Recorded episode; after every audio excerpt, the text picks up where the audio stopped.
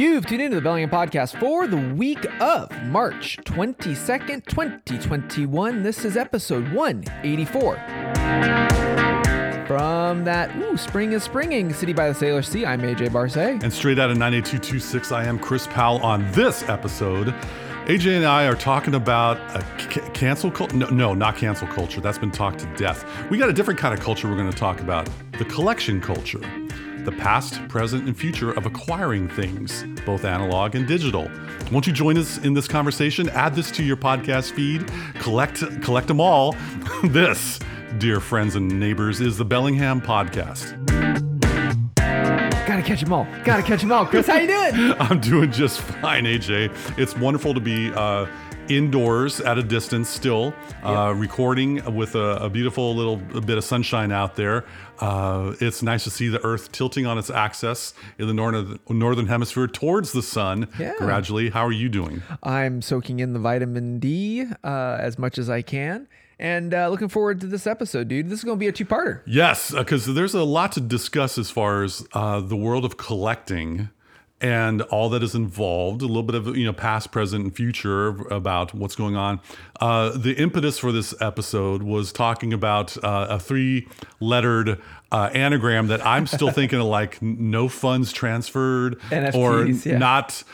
Uh, I want to keep the show clean still. Ooh, uh, yes. Some let, let, NFT. Yeah. We'll talk about that more later on, but uh, this is a new kind of thing that people have been seeing headlines about digital uh, th- uh, stuff that you can pay money for. Oh, yes. But let's go back. Let's take the let's take the podcast DeLorean back a ways and talk about the history of collecting as a hobby. Yeah, so hopping into the uh, podcast TARDIS, the so this, to set this up, we have to understand where collecting and collection comes from, and realistically speaking, uh, of course, our normal disclosures at the top of the show. Chris Powell and I are not historians, nor do we play one on podcasts. But if we were, we'd be able to go back in time and rec- recall all those wonderful events better than most of y'all out there. So, so coming back from the void here, um, th- what we're going to prime this with is the concept of human history and how we kind of got this notion of collecting. Because, relatively speaking, outside of uh, a, naturalistic instinct to collect food or to collect water and sustenance, to outside of the, the, the primitive things, we in civilized culture really the first collection was knowledge back in the day.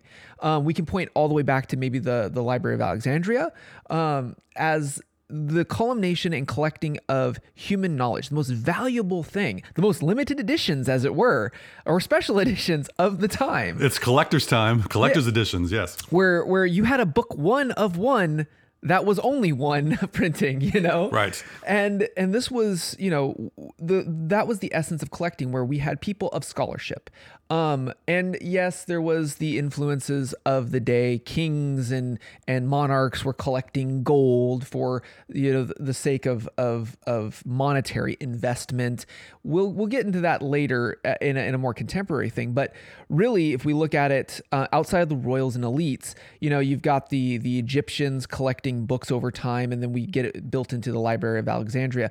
If uh, for my my assassin's creed lovers out there the medici family us uh, uh, italians of descent you know may remember during uh, the renaissance florence where uh, of course they were they were collecting private patronage um, and this is by way that we got artists being free for the first time to be able to do what they wanted to create. Now, granted, that was also for the kings and churches of, of the time, but um, this this um, notion of um, citizenship through art, private art collecting, uh, we still see today, right? So we have people who are connoisseurs of private arts. Um, more contemporarily, like you might have uh, might have heard of the the artist Banksy, who's kind of anti of this culture, um, a street artist by He's a disruptor. he is a disruptor. I mean, uh, he did a, a, a dare I say a stagecraft performance for a um, auction recently where there was a work of art of Banksy, and upon it being sold for millions, there was in the frame a grinder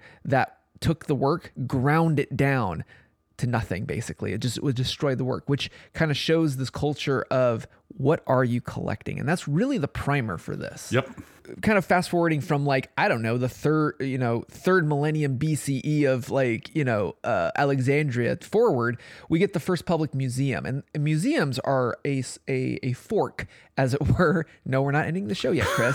Calm but that's a good one. Um, I'll refer to that one in a little while. Museums, right? So you have these people, um, whether that be monarchs or individuals, um, who create and collect and curate these things. Well, what good is it if you can't share this knowledge because again that's where the essence of collecting came from is this knowledge and growth so the and uh, forgive me for, to our mates across the pond if I'm going to slaughter this. In Oxford, we, there's the Ashmolean uh, Public Museum, which is attributed as the first public museum in the world.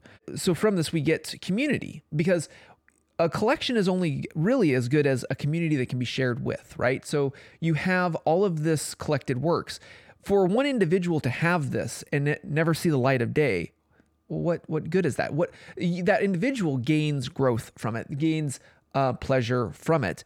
But really, if you have this wealth of knowledge, like the Library of Alexandria, for it to just go up in flames, sorry, historians, I know that might be a touchy uh, trigger word for you, but for it to go up in flames is kind of a travesty. Yeah, it harkens back to uh, a lesson I learned uh, way back where you have a certain kind of talent and if you keep that talent to yourself, it doesn't really do much for the world. But if you share that talent, uh, it can grow in ways you're not aware of.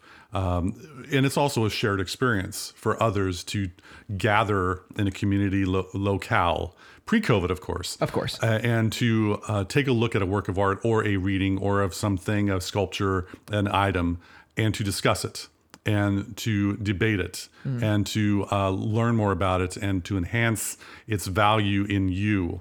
Uh, for that, that's where the museums really took flight in some cases. You also get derivative works. You also get it, the, the the body of work, whatever that collection curation is.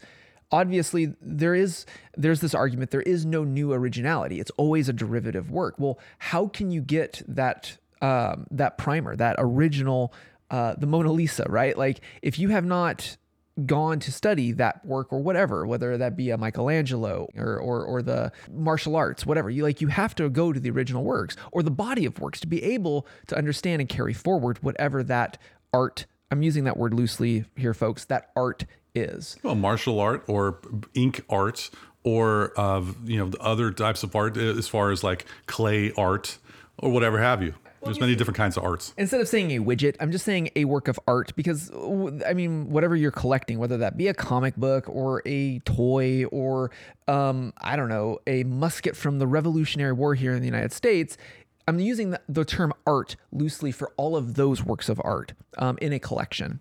So we get the etymology, okay? Collecting. What is collecting? Well, Okay, Google, what is collecting? Don't do that, man. All these phones just went off right now. Hey, Alexa. Okay. Uh, the, the hobby of collecting includes seeking and locating and acquiring and organizing cataloging, displaying. Can you tell that I'm making this up on my own? No, we're citing it from a reference.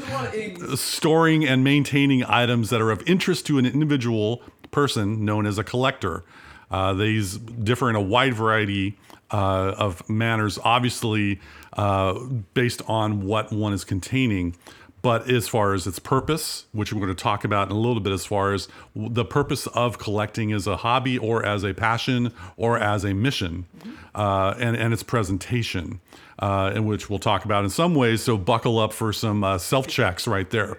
Uh, it's it's there's so many different types of collections. I'm paraphrasing now, uh, going off script from what our show notes have, um, but there's just a vast number of opportunities. It doesn't have to be what AJ and I are going to talk about because we're just two knuckleheads that had our own experience in collections that we'll talk about in a little bit. Some are a lot more popular than others, mm-hmm. as evidenced by some of the headlines you might be seeing about that three lettered acronym or some other types of terms that really weren't present in, oh, let's just say 2008. Right. Uh, so, you know, it's the etymology, the, de- the definition of collecting, it's acquiring things, knowledge, things, material experiences, memories. Let's go for it. Yep.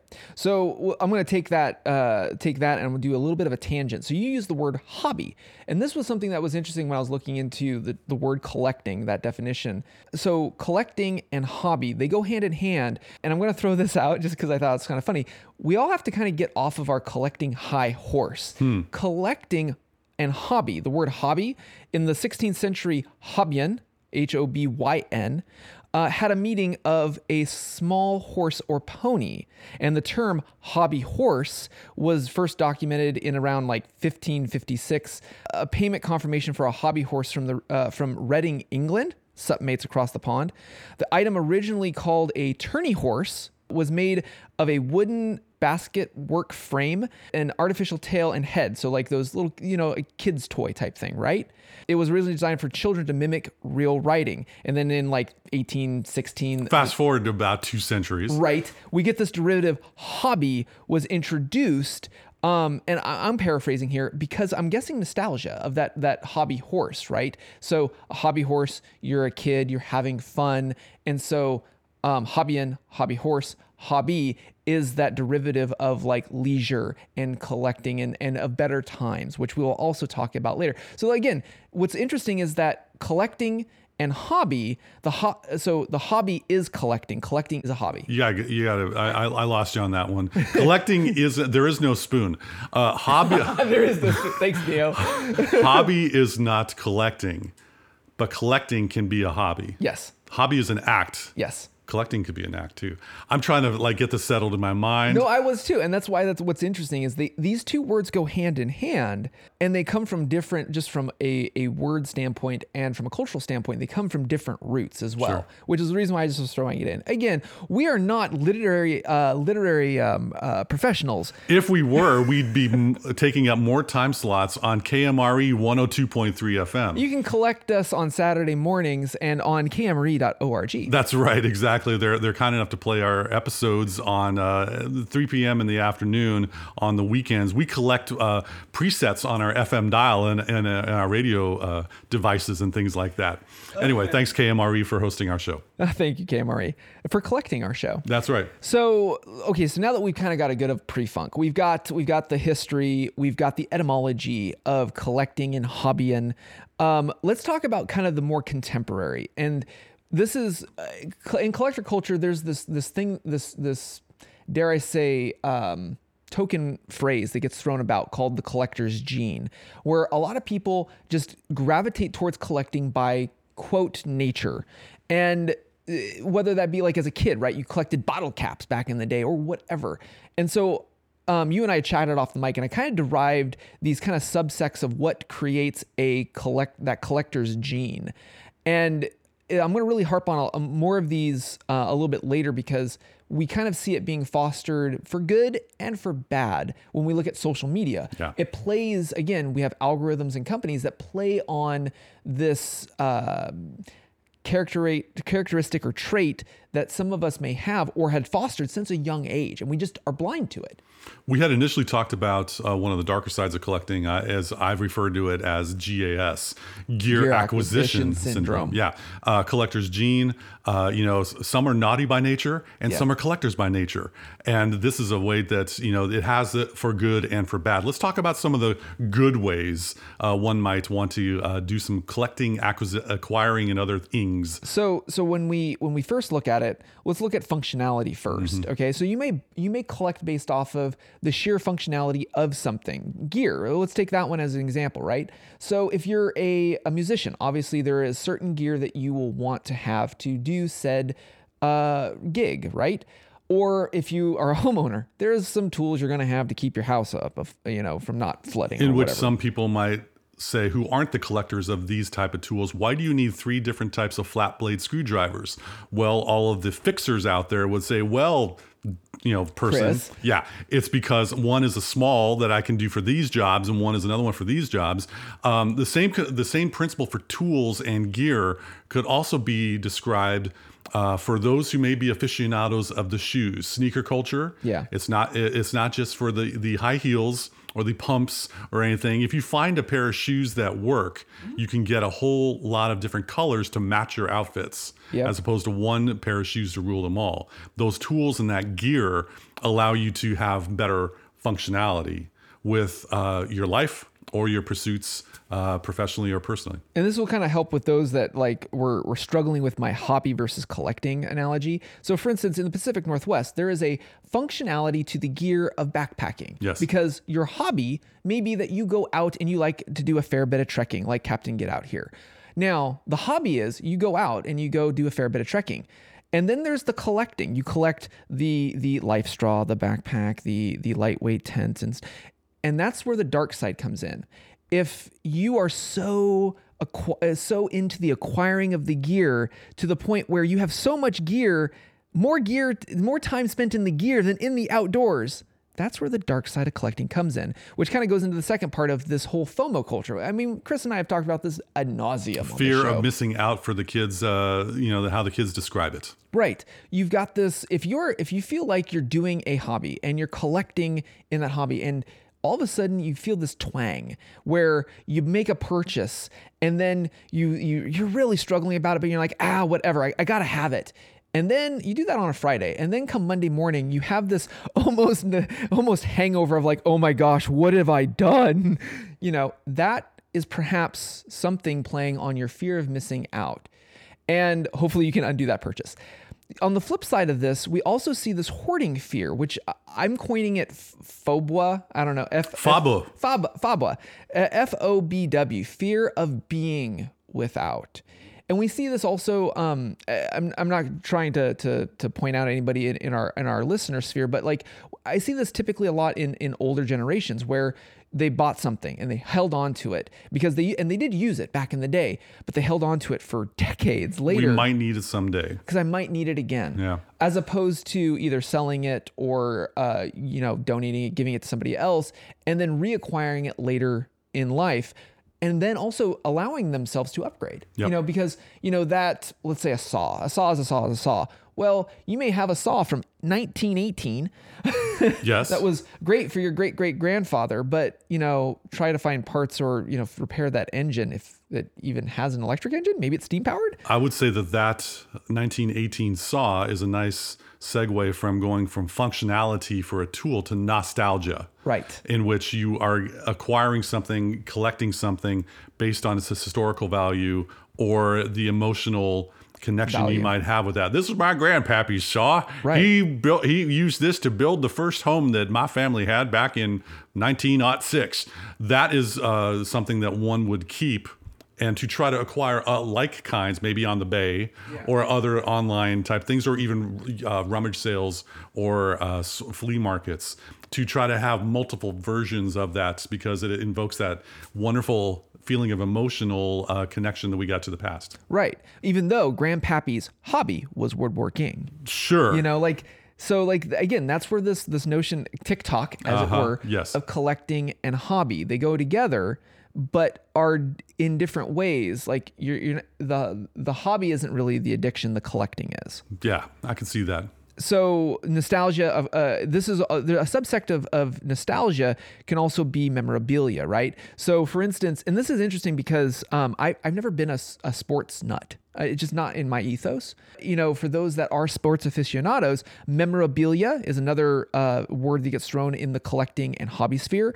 It tends to kick in right around nostalgia and also scholarship which we'll get to in a second. And nostalgia is defined as quote object kept or collected because of their historical interest especially those associated with memorable people or events This is the this is a good instance uh, for being someone who was a sports fan for many years before the chest thumping brigade tend to take over uh, a lot of professional sports.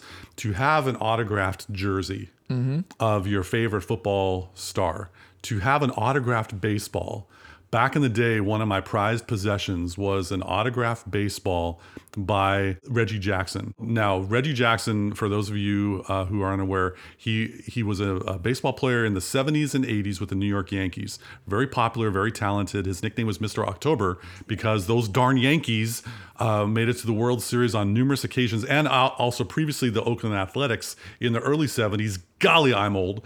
But um, fun fact Reggie Jackson, in the off season of baseball, worked with my father at a uh, automobile dealership in the Bay Area where I was a youngster. And huh. there was one time during the summer where I went with my dad to work, and Reggie was there, and my dad was able to introduce me to Reggie Jackson. Uh, who was uh, selling cars. He was a big car nut, similar to Jay Leno for the modern fans, but he worked at this uh, dealership, and I peeked in one time. My dad warned me, don't get in trouble, uh, you know. But he was filming a commercial for broadcast TV uh, for that. But he, uh, I got to meet him. I got the autographed baseball, and that stood proudly on my room's shelf right uh, for all to be because that made me feel good i had a connection because i met the guy yeah and uh, that is nostalgia memorabilia and perhaps if we wanted to uh, talking about uh, the investment of a of a uh, a collecting item. Right. So in the investment creeps into hobby and collecting a lot. And this is where I kind of fork the concept of collecting. Here it is again. Not yet, not yet, folks. We're still going. We're still, we still got like ten more minutes. So like, so with collecting, you have people who collect for themselves. Like that story, by the way, Chris Powell did not tell me that story. That's not in our show notes. Awesome story. Thank you very much. So again, you got that because of a of, of a personal story and the just timing. And do you still have that ball? No, unfortunately, that got lost in the shuffle of life occurrences when I'm transitioning from uh, high, uh, living at home to college sure. to my own place. Uh, it it went somewhere else. But uh, the importance is like you don't. Ha- I'm glad that you don't because it feeds in well. You you have the memory. Like mm-hmm. the, the the ball itself. Like a lot of people get so hung up on the fact that when they collect something, the physical item is the memory as opposed to the memory leading up to the item. And in investment, that kind of goes that investment contradicts that to its core because you're acquiring something that you may not have a tangible connection to. You're doing it just for speculation. Yeah. And that speculation can also have that dark side. Exactly. I bought this for you, Luke. No! You, can sell it on eBay to someone for a lot of money. You Actually, are not my hobby. that was pretty good. Uh, no, some some family or friends uh, you would would have something that they aren't familiar with the resale world, as as AJ and I have talked about on numerous episodes of the Bellingham podcast. And so, like, hey, we found this at a, a garage sale, or we acquired this. Uh, you know, could you use this and maybe sell it? And but the thing is, you would make a certain amount of money profit, maybe, yeah. on the sale of that, uh, which gets eaten up in shipping and those eBay fees to list the item. So there's a lot more to it. But, uh, you know, Warren Buffett often was very shrewd in the companies he would invest in. Yeah. I don't I don't want to put him in past tense. He's you know he's still there uh, as an awesome stock investor, but he would have a, hu- a, huge amount of shrewdness in picking off someone as opposed to a wide variety of criteria as opposed to oh they're the current doll of the stock market right now. Sure. hi gamestop. And and the, he would be very uh, cautious in making these uh, prudent investments that often had great return on investment for that. Anyway. Yeah which again, uh, Chris Powell and AJ Barce are not fiduciaries, nor do we play one on podcast. I wish I would because I'd have a heck of a lot more money to be able to collect. I don't. I like collecting the Benjamins, you know. No, I'm. I'm just kidding. Uh, anyway, you know, we're not financial dudes, but Warren Buffett is, yeah. and he's a stud at it. if uh, you love, say so. well, yeah. If Warren is Buffett? He's, he's an old dude. He, he's one of our elder statesmen in this society. Yes, uh, Mr. Buffett, if you're listening to this, and uh, we, you have an open invitation to join us yes. on the Bellingham podcast. If Warren Buffett listens to our show, yeah, you can come up on our on our show. And I'd be collecting shocked faces if that would be yeah. the case. All right, let's move on. So the last two on on this breakdown of the collector's gene, um, we tagged on it uh, uh, of scholarship. I'm also going to flip on this because we talked off the mic of also skill. So scholarship within the items of collecting things things, but s- collecting skills, um, whether that be for self improvement, um, on your own time or own uh, or own dime if you're doing um, like online courses for certificates um, like Credly or whatever or whatnot. I would even go as so far as just personal uh, personal development is um, collecting skills. Th- This is how like Art of Manliness got really created. Yep. Is, you know to foster a community of people of like mind who wanted to develop themselves in skills that maybe have been falling by the wayside in Oh, A- AJ, you are so uh, you know pu- polishing this thing. It's for lunkhead guys to try to improve themselves. Look, I used to be a lunkhead guy, and I did a whole lot of collecting of recipes because eventually I realized in my dumb Neanderthal mind I might have to cook dinner for a lovely lady someday. Uh, this is pre-wife, and so I would collect the knowledge on how to not burn A chicken. water uh, when I boiled it. Come on. Uh, and so these skills, how do I set a table with the appropriate utensils? How do oh, the, uh, not not with forks and oh, knives oh. and spoons? Yeah, yeah, yeah, yeah. Um, but anyway, you get these skills that are not just for your professional micro credentials to make yourself a worthy of a higher paycheck. You also may need to be able to learn. Oh, I never learned how to change a diaper. I get to acquire this skill really quick.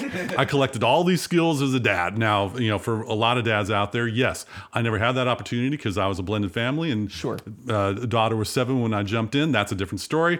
Already explained in a different different podcasts. But those skills are the investment in yourself, and we are worth it to take that time. Yeah. Whether speculative invest uh, collecting versus skill invest uh, collecting. Yeah. I don't know Uh, why investing, investing. Yeah. So like you, again, dovetailing back to the the last point, which is investment.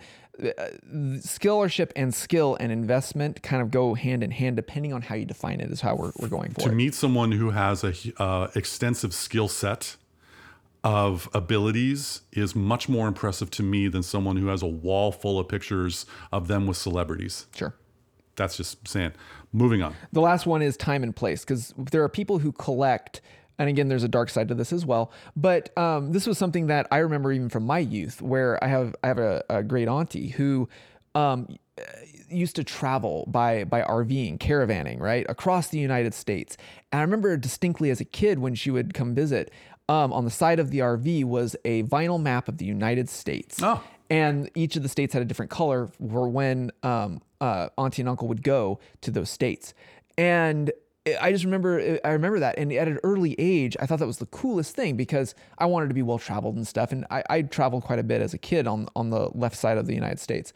But it was just interesting because from her, I remember like it wasn't as much getting the sticker on the RV. It was more about, oh yeah, I went to this great diner that nobody ever talked about. And that's where I, I kind of got that part of my my personality was from my great auntie. Um, and her when she would tell me those those stories as a kid. Those stories are important. If they turn, the dark side of that can turn into the humble brag. Yeah. In which you are collecting the shot glasses from Prague. The, you're collecting the uh, the Asian motif that you picked up uh, in the Far East or something like that. Uh, we want to be careful that uh, we don't want to collect things in a, in a futile attempt to garner admiration from, from friends or acquaintances for how exciting and adventurous a life we've had. Yeah. Hi, Instagram. Hi Uh, Instagram. so hashtag van life. Exactly. So uh, I got one thing. Hang on one second. I'm going over here. Okay. Chris is actually moving about. Oh, he Yeah. came close to breaking the six foot distance, but no, we are. We're still social distance. I'm going into something. I got a fork. It's in, I collect forks of utensils in my in my utensil drawer. Let's take a fork in this show for part one. that was a very dynamic ending to this episode of the Bellingham Podcast. Thank you again so much for listening to us, rating us, reviewing us wherever you like to get our podcast. Remember, if you're in the Bellingham area, you might be listening to us on KMRE 102.3 FM. They are community powered with forks, knives, spoons, and all over the internets on kmre.org, including that dessert fork that you put, I believe, at the top of the uh, placemats of all your uh, your place settings. And on that note, thank you for tuning into this first part. I'm AJ Barsay. And I'm your favorite dessert host, Chris Powell. Thanks again for joining us on the Bellingham podcast. I collect a whole lot of desserts back in the day. Unfortunately, in this current decade, I'm trying to uh, not collect as many pounds as I put on. Yeah, the COVID poundage.